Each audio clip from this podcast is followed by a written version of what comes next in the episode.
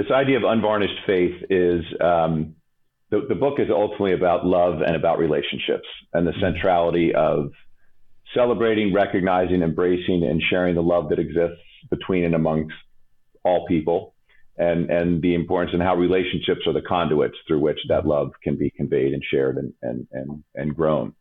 And unvarnished faith really came about from the perspective of interacting with different people down in Nicaragua and finding how much we literally varnish and shellac and sort of dress up our faith, whether it's in doctrinal or denominational divides or even physical clothing or the churches in which we worship or the language we use or the platitudes or, and unvarnished faith is just the idea of, you know, God loves me.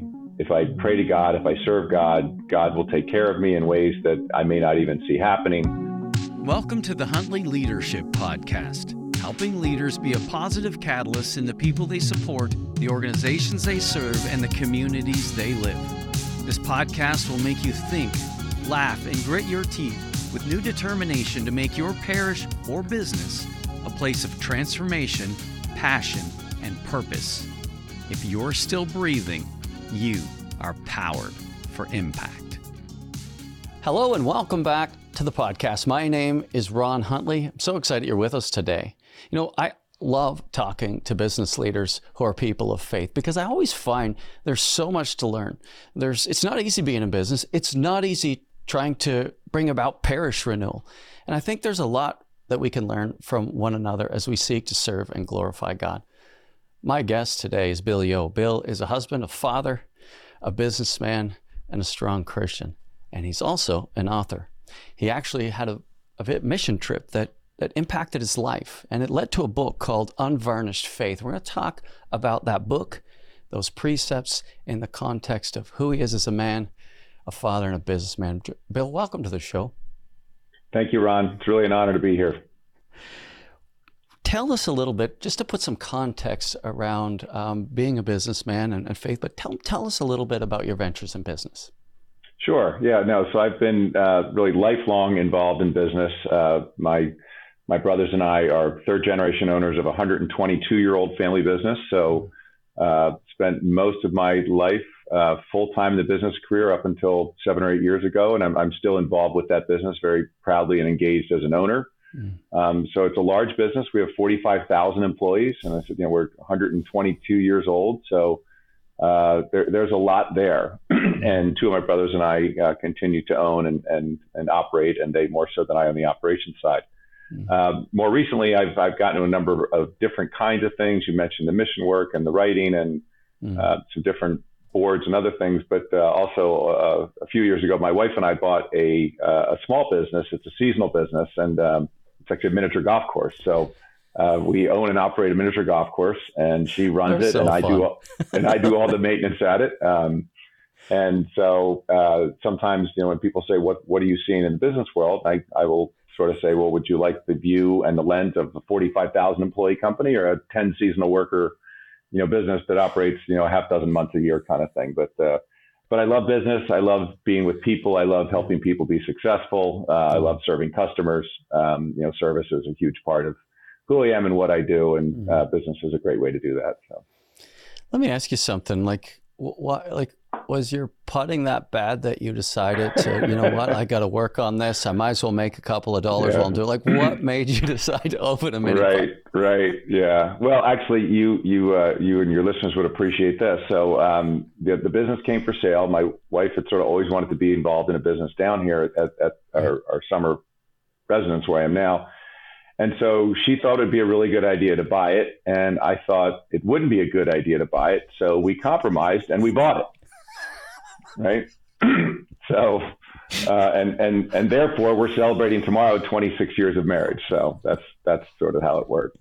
Right. That's a whole other podcast there, but I think your wife's really going to appreciate specifically that part that we compromised and bought it. I love that. And we were talking a little bit off air, just how much fun it was to have your kids coming up through and, you know, spending some time in the business too. What was that like for you? Yeah. What was that like for them? You know, it was, well, you probably have to ask them. I think they had mixed feelings about it. But for us, yeah, it was great. Each of our kids, that, you know, sort of as they were sort of coming of age, if you will, worked at the summer. And our youngest, who's still in high school, gives us a couple shifts a week. Right. But what was really neat about it was, unlike this gigantic 200-year-old family business, this thing is small. We can really get our arms on it and stuff. And so when we bought the business, you know, I put kind of like a 5-year plan together about, you know, what our returns are and what it would look like. And I was able to convert that into, well, how much revenue per year and how many revenue days are there and how many golfers does that equate to? And then we could break that down to a shift. So when one of my children would come home from a 4-hour shift,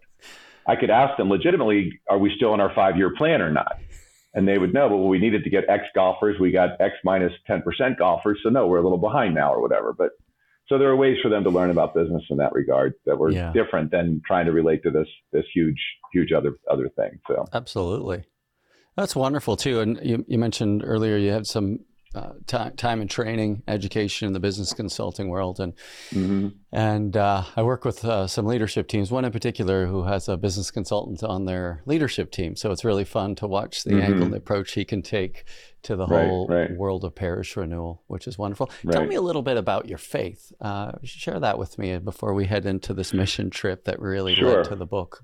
Yeah. Sure. Yeah. No. So I've been a lifelong Christian. I was actually a lifelong Episcopalian up until my mid to late 40s, and fell in love with and married Kelly, my wife, who was a lifelong Roman Catholic, and she went to Villanova University, and her uncle was a priest in the monastery there and chaired the religious studies department, and so you know she was full-fledged cradle Catholic, and I'd say I had some ambivalence about the Catholic Church through much of our early marriage. Would attend Mass every once in a while, kind of one foot in, one foot out. But the Mass wasn't really alive. It wasn't a living experience for me. It was sort of rote in all the maybe negative ways the term rote may be interpreted. You know, in our faith, in the Catholic faith, rote can kind of go both ways, I would say.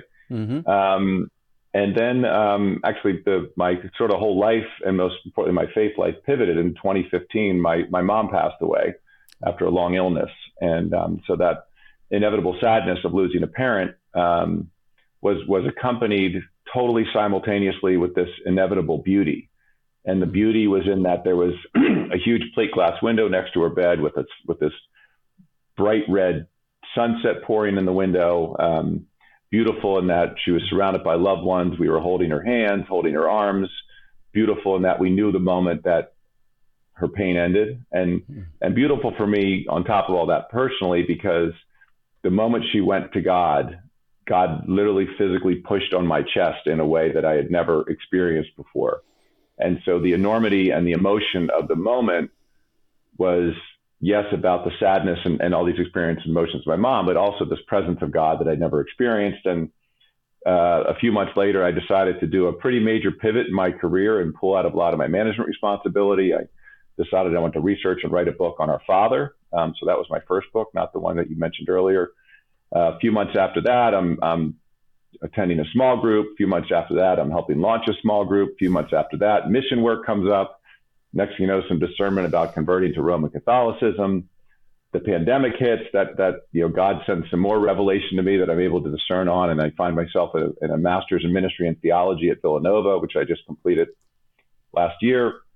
And then my book Unvarnished Faith came out, so I can really point back to that moment. You know, at the time I had obviously no clue what the future would look like, but so that really created a major pivot in my life, and so I've had the chance to, like I said, spend much of my faith life in a mainline Protestant tradition, Episcopal tradition. Yeah. More recently, very committed to my Roman Catholic decision and affiliation, but also have a lot of exposure to non-denominational and evangelical efforts, particularly through the mission work that I've done. So that's beautiful. Yeah, I have a concept I talk about: uppercase C Roman Catholic and lowercase C Universal Catholic Christian.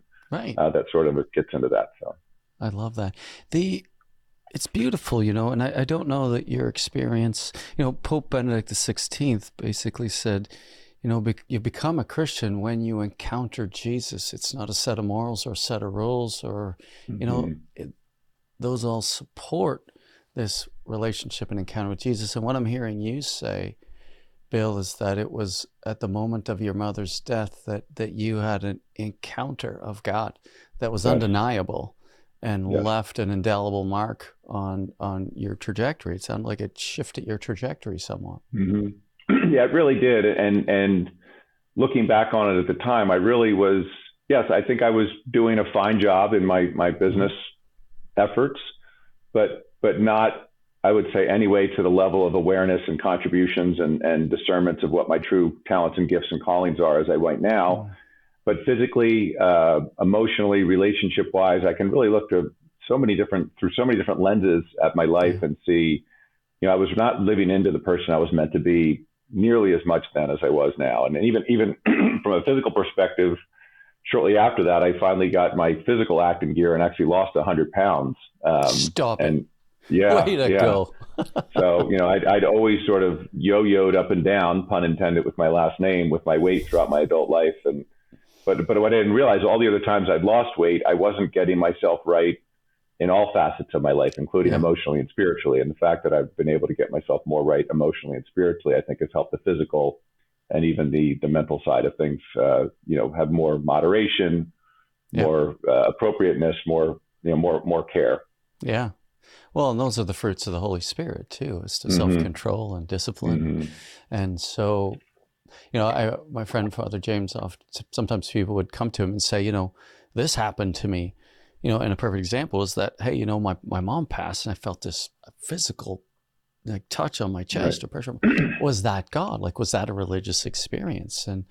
And his answer would be, I don't know. Like, maybe it was, maybe it wasn't. I don't know. But the way that you do know is, does it change you to be more like Jesus? Because the Holy Spirit always changes what he touches. Mm-hmm. And so it's beautiful because, you know, again, just listening to your story, I'm thinking, wow, what a beautiful, powerful testimony and example of the sovereign work of God. You weren't in a church. You weren't, you know, you were just right there, present to your mom, present to your family, and experience and had the grace to see and experience the beauty of that moment. Mm-hmm. And through that beauty, through the love that you have for your mom and your family, bang, God just blesses the daylights out of you. Yeah, amazing. Yeah. Best story ever. All right, so that helps you shift. You know, you've had some great success, you and your family in business, so wonderful. You start leaning more into maybe it sounds like you're getting a sense of purpose and calling that's different than simply being a successful business owner. And that's not simple, that's huge. And being a dad and a husband of 26 years tomorrow, congratulations. Where did that take you, and how did the mission trip come into play? Sure. So, you know, it took me, again, when I realized I wanted to pull back a lot of my management duties, I knew I wanted to go right into something. And that something was to research and write a book on our father, and by extension on our family and on our business. So it wasn't like, all right, let me just go contemplate my navel for 90 days and figure out, you know, what's next, or you know, go on a long walk or hike a mountain or something like that. Yeah. So, but during that time, all these seeds continued to, you know, sort of germinate and sprout, and different things happened. And one of my brothers, Jeff, and his wife, Suzanne, several years ago started a Christian food ministry in the Carolinas, and it's called Servants with the Heart. And the subtitle of my book is Learning to Love with a Servant's Heart. Mm-hmm. And so they have now packed over 25 million meals for underserved communities, literally throughout the world. They're shipping a lot of food to Ukraine right now, but through some different relationships they had in the Carolinas and through Nicaragua, a lot of their food, you know, I'd say probably 80% of their food or 70% of their food over the years has gone to Nicaragua. Okay. And so several times a year, Jeff and Suzanne would run these mission trips down there. And he had asked me, you know, a few different times if I ever wanted to go. And, you know, I thought, like, hey, I'd love to come down and visit you in Charlotte or South Carolina, wherever you, but, you know, I don't really want to do something like that. That just, these austere environments, you know, all the God talk, like, you know, it was not for me. And it's not my shtick. So the trip I ended up going on, I went as a chaperone for a group of high schoolers for a week. And I was ostensibly a chaperone. Yep. And, you know, I was going to be helping them sort of behind the scenes, but, you know, I've done a few other overseas mission trips since then, but it just, it changed my life. It's not hyperbole for me to say that in every way imaginable. And I had just published the book on my father the week before. And I woke up on the third day of the mission trip, one of those sort of pre-dawn, pre-alarm ruminations, if you will, that, oh, I'm supposed to write a book on this trip and I'm supposed to go back into research mode while I'm still here. And you just did all this stuff and go ahead and do that. And at the time, I didn't have access to the fact that that was the Holy Spirit working through me. At the time, I remember sitting at breakfast with one of the other chaperones and saying, God, listen to my subconscious this morning and what happened. And at some point in the year since then, I sort of pivoted and recognized, like, no, ding-a-ling, that was not your subconscious. That was God speaking to you through the power of the Holy Spirit and saying, you know, you have talents and gifts to capture and relate stories that people can relate to, even if they're not relatable. Right. And so that led to that. And then, you know, over the subsequent years, sort of pulling that all together. But yeah, it was just an incredible experience. It led to this idea of unvarnished faith and a lot of the things that I'm doing today. Wow. I've recently did a podcast with Sherry Waddell. Strongly recommend the book if you've never read it. It's called Forming Intentional Disciples. She too was a convert to Catholicism and spent 15 years helping people discern within the Catholic Church what their gifts and charisms are, kind of what you're talking about. And she realized with her team over 15 years of listening that it wasn't working very well for a lot of people.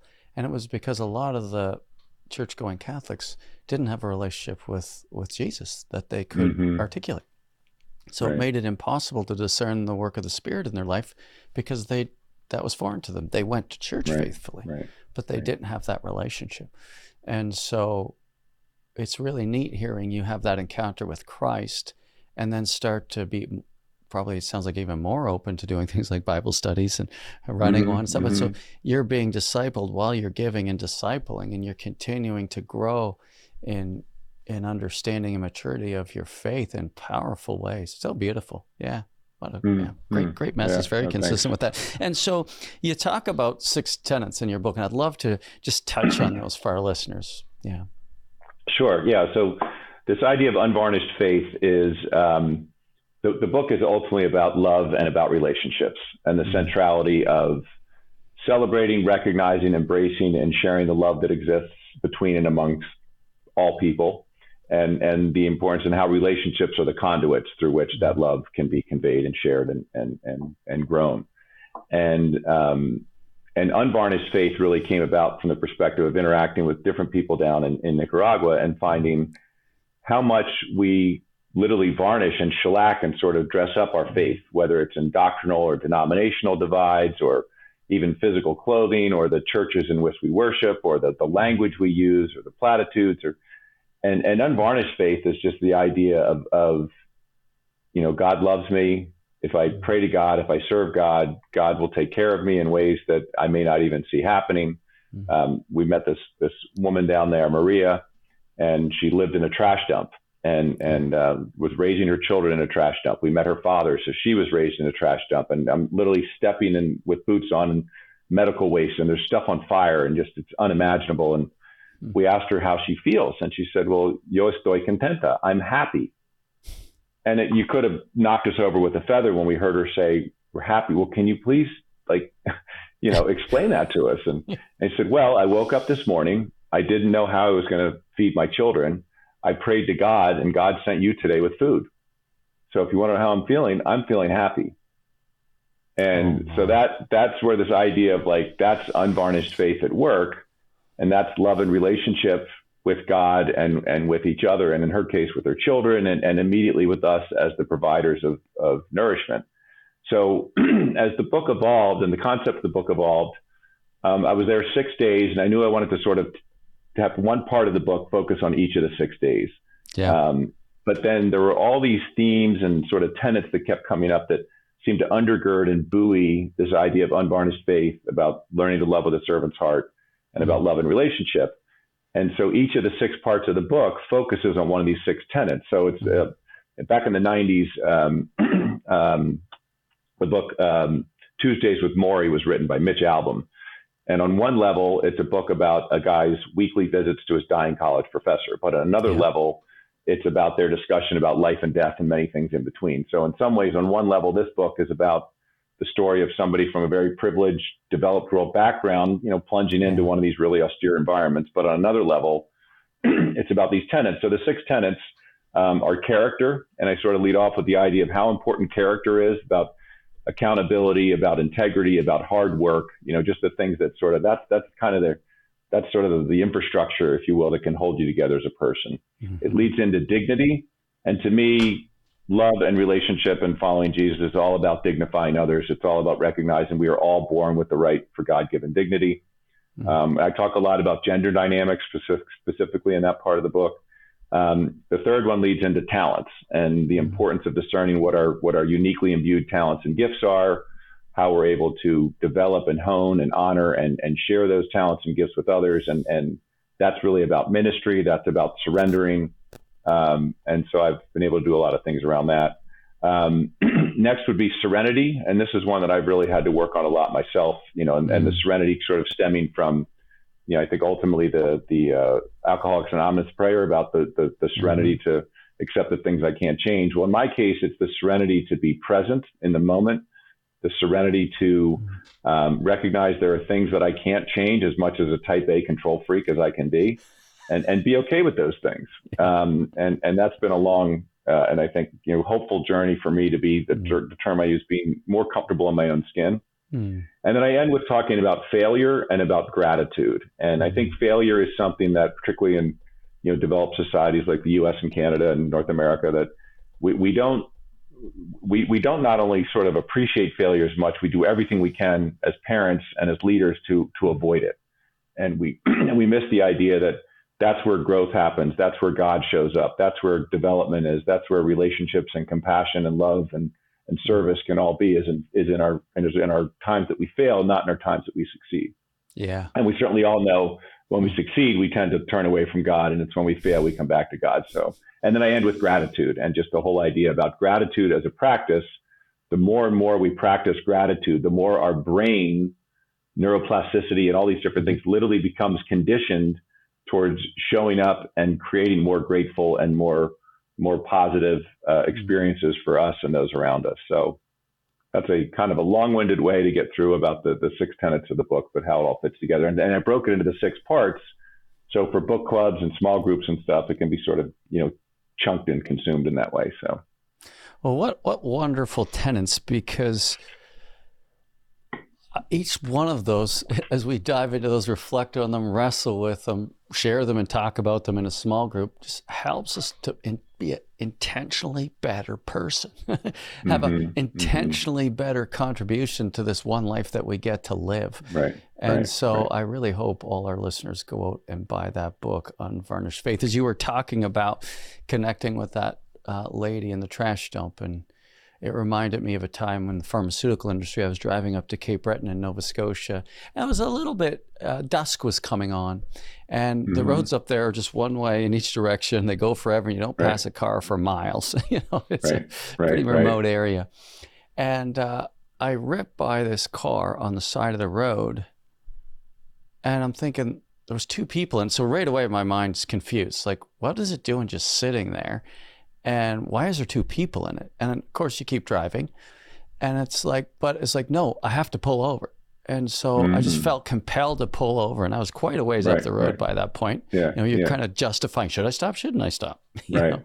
And I don't want to be weird. And I thought, no, I'm just compelled to pull over. So I did. And I turned around and I went back. And as I got closer, I realized they had a flat tire. And so then I cycled in behind them and pulled up. And when I pulled up behind them, this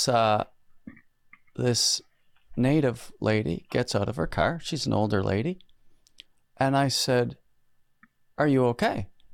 And she said, well, I am now that you're here.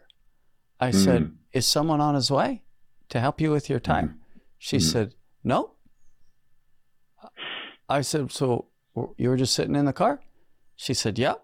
I sat in the car with my granddaughter, and we prayed to Jesus that he would send somebody to help us. Wow. And so they didn't get out of the car and wave anybody. They literally sat there and prayed. They did nothing other than pray. Yeah. And I get goosebumps telling you the story now. I thought, totally, yeah. Oh my gosh. And so I fixed her tire for her. Yeah, that's awesome. And off she went. And boy, did she ever teach me about the reliance on a relationship with a God who loves us. Yeah. Just like you. Yeah, and the power of prayer to do that, to exercise that. That's great story. Yeah. I would have laid across the road to stop a car. I wouldn't have had the faith.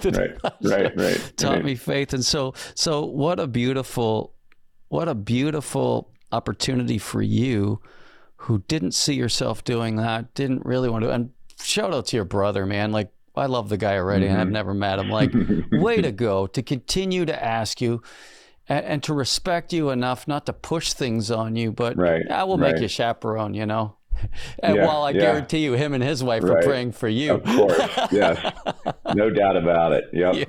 Yeah. Right. And to read that book for them must just make their hearts rejoice in thanksgiving to God. And so how does, Bill, I'd love to hear from you, you know, how, as you've done this, when you look back at how you operated as a business leader, a business owner, and how you lived your faith, and as you continue to grow closer to God, make sense of some of that in terms of the values that you would live or try to live and how those have evolved.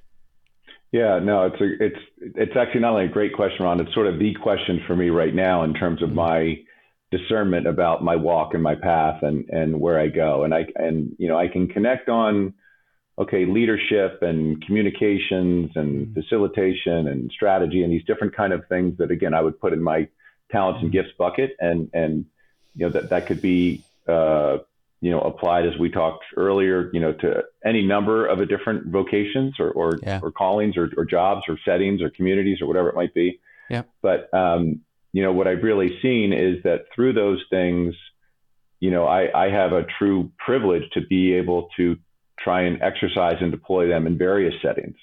I have some economic privilege to be able to do that. I have some relationship and community exposure privilege and things. And so what I'm really discerning on now is this whole idea about how can I walk with other people of privilege, with other people of means, and help them become, you know, better followers and better examples of the light, better arms and legs of Christ here on earth. And a couple of things have come to mind. This, I really started first discerning on this around when the pandemic came up and all these different issues about privilege and white privilege and Black Lives Matters and George Floyd's murder. And so I had a number of different conversations with other men in my parish. You know, I'd recently converted to Roman Catholicism. And I was really struck by the huge diversity of thoughts and opinions and beliefs, politically, theologically, spiritually, socially, in terms of where, you know, all these men who live geographically proximate to each other, similar socioeconomic backgrounds, literally members of the same church, you know, worshiping in the same pews, how different all these things were. But one of the things that came out of that was that there was this, and remains this, vilification of people of privilege simply because they're of privilege. And good point. And so the two things that I look at is number one, you know, people of privilege, and again, I'm oversimplifying privilege, you know, and implying sort of a non-privilege, but just for the sake of the thing, that you know, someone of privilege is created in the image of God and worthy of dignity just as much as somebody who may not have the means and resources they do. Secondly, and so there's a ministry opportunity there, and there's pain and there's challenges and there's insecurities and there's desires for growth and connection there just as much as it would be with anybody else.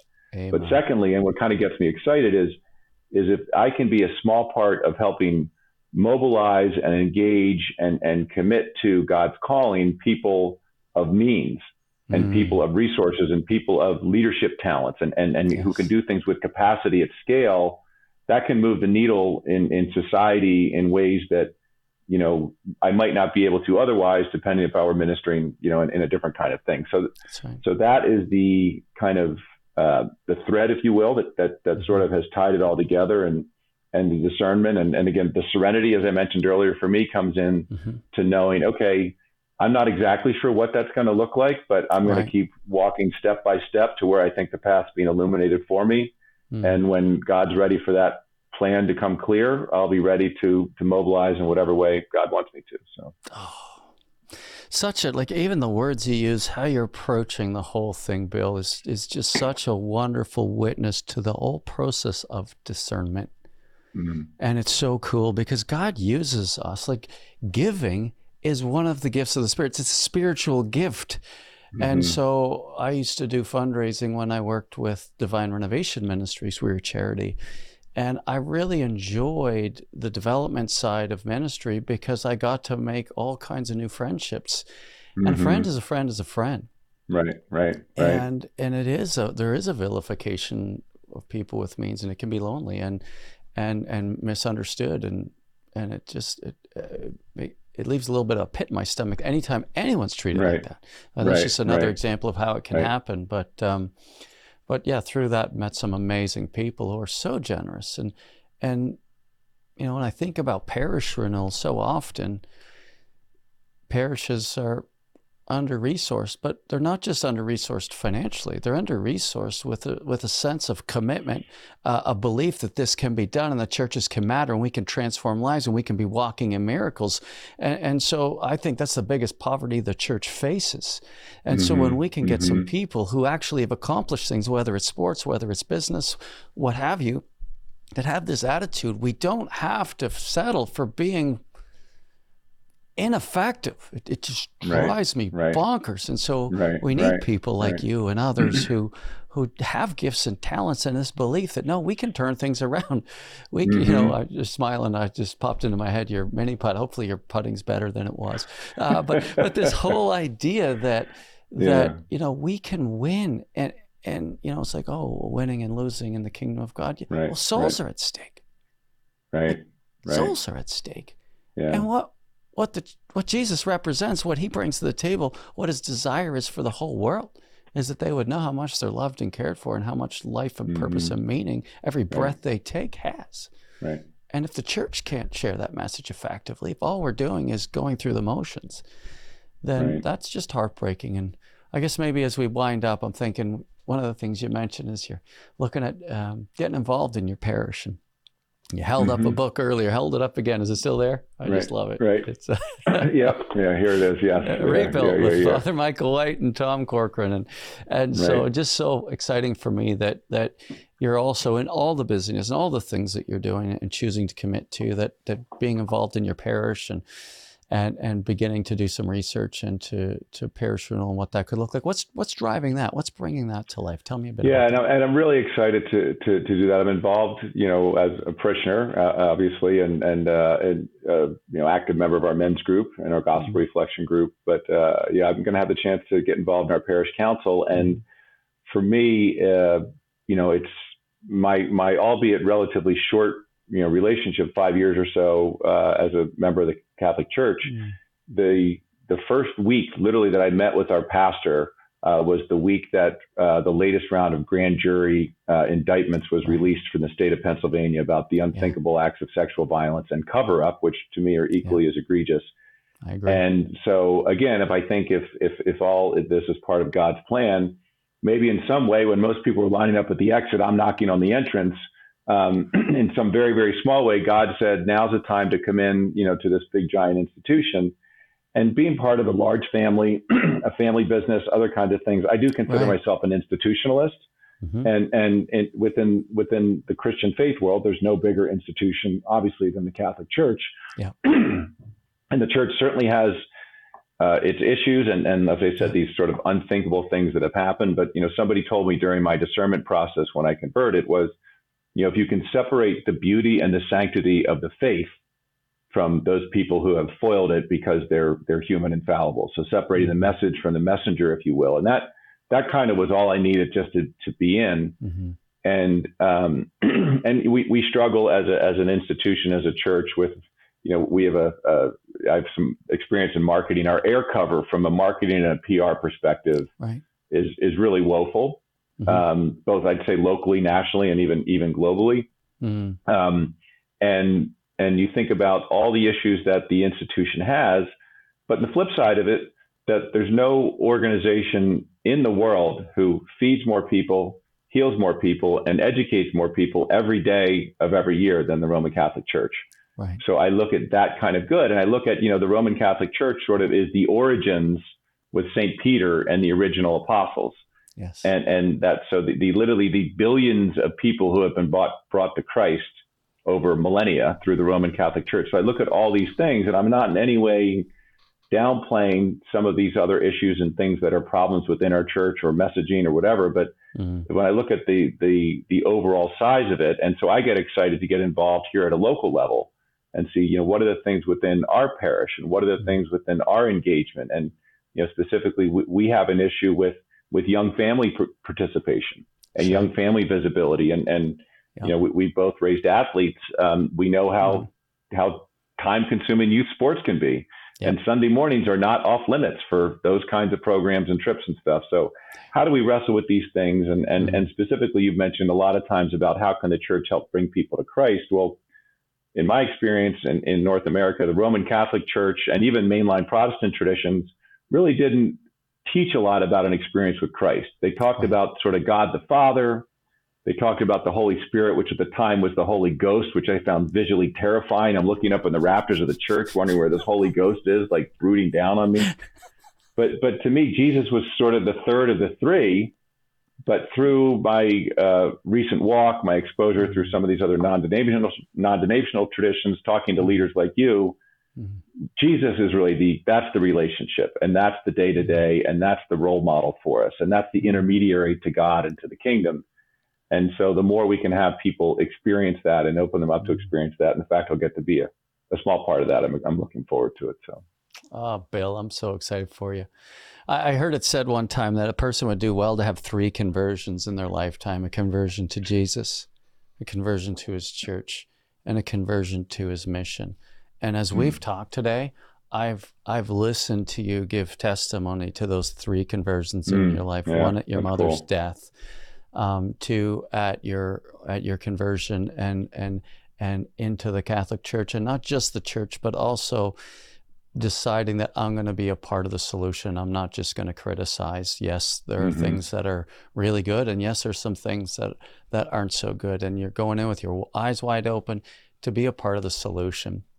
And then using your gifts in ministry to continue to discern what's God calling you to do.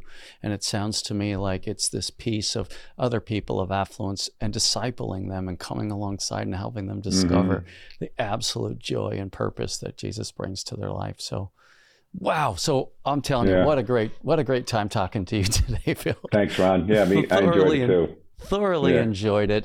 Where can people find your book, and where would they get that? Sure. So unvarnishedfaith.com is my website and our website, and that's, you can find everything there is to know about that. It's available on Amazon. If you live anywhere near Pennsylvania, New Jersey, it might be in a local bookstore where I happen to spend some of my time. But unvarnishedfaith.com, and you can sign up for my newsletter. I share things like this podcast and different writings I've done, and I have some poetry in there and information on my other books, and I would love to have a chance to connect with anybody and maybe come have a talk with your group. So that is wonderful. So you do speaking and coaching as well. One of the things that you mentioned, I almost forgot, and I'm so glad you mentioned that, but you do talk and you do coach and you help businesses too, in terms of family businesses with succession stuff. That's an issue that I had a fellow on the podcast not that long ago that talked about succession planning or pastoral transitions in parishes and dioceses, but he also talks about it in the context of business. And so, yes, by all means, if any of those areas are areas that you'd like to have us talk on. Have you ever done any missions in churches in terms of around these tenets from your book? No, this is, I think my own home parish will be kind of my first go at seeing where I can try to help out there. So, all right. Well, I am going to beg the listeners who are looking for a speaker this Lent, reach out to Bill, help him form a mission around this, because these principles, his experience, his life is one that is inspirational to others. And so once again, Bill, thank you for being on the show. Thank you, Ron. I'm really grateful. Thanks. You're welcome. And thank you for joining us as we, again, wrestle with issues of leadership and impact. God does have a call on your life and your personal prayer. Reach out to friends, read scripture, pray. Even if you've never prayed before, it's not too late to start right now, because you know what? God knows who you are. He created you and he loved you, and he wants to love you into life of purpose and meaning. Thank you, and we will see you again next time. I want to encourage you, as you lead this week, be faithful to God and generous to others. See you next time, and remember, if you're still breathing, you are powered for impact.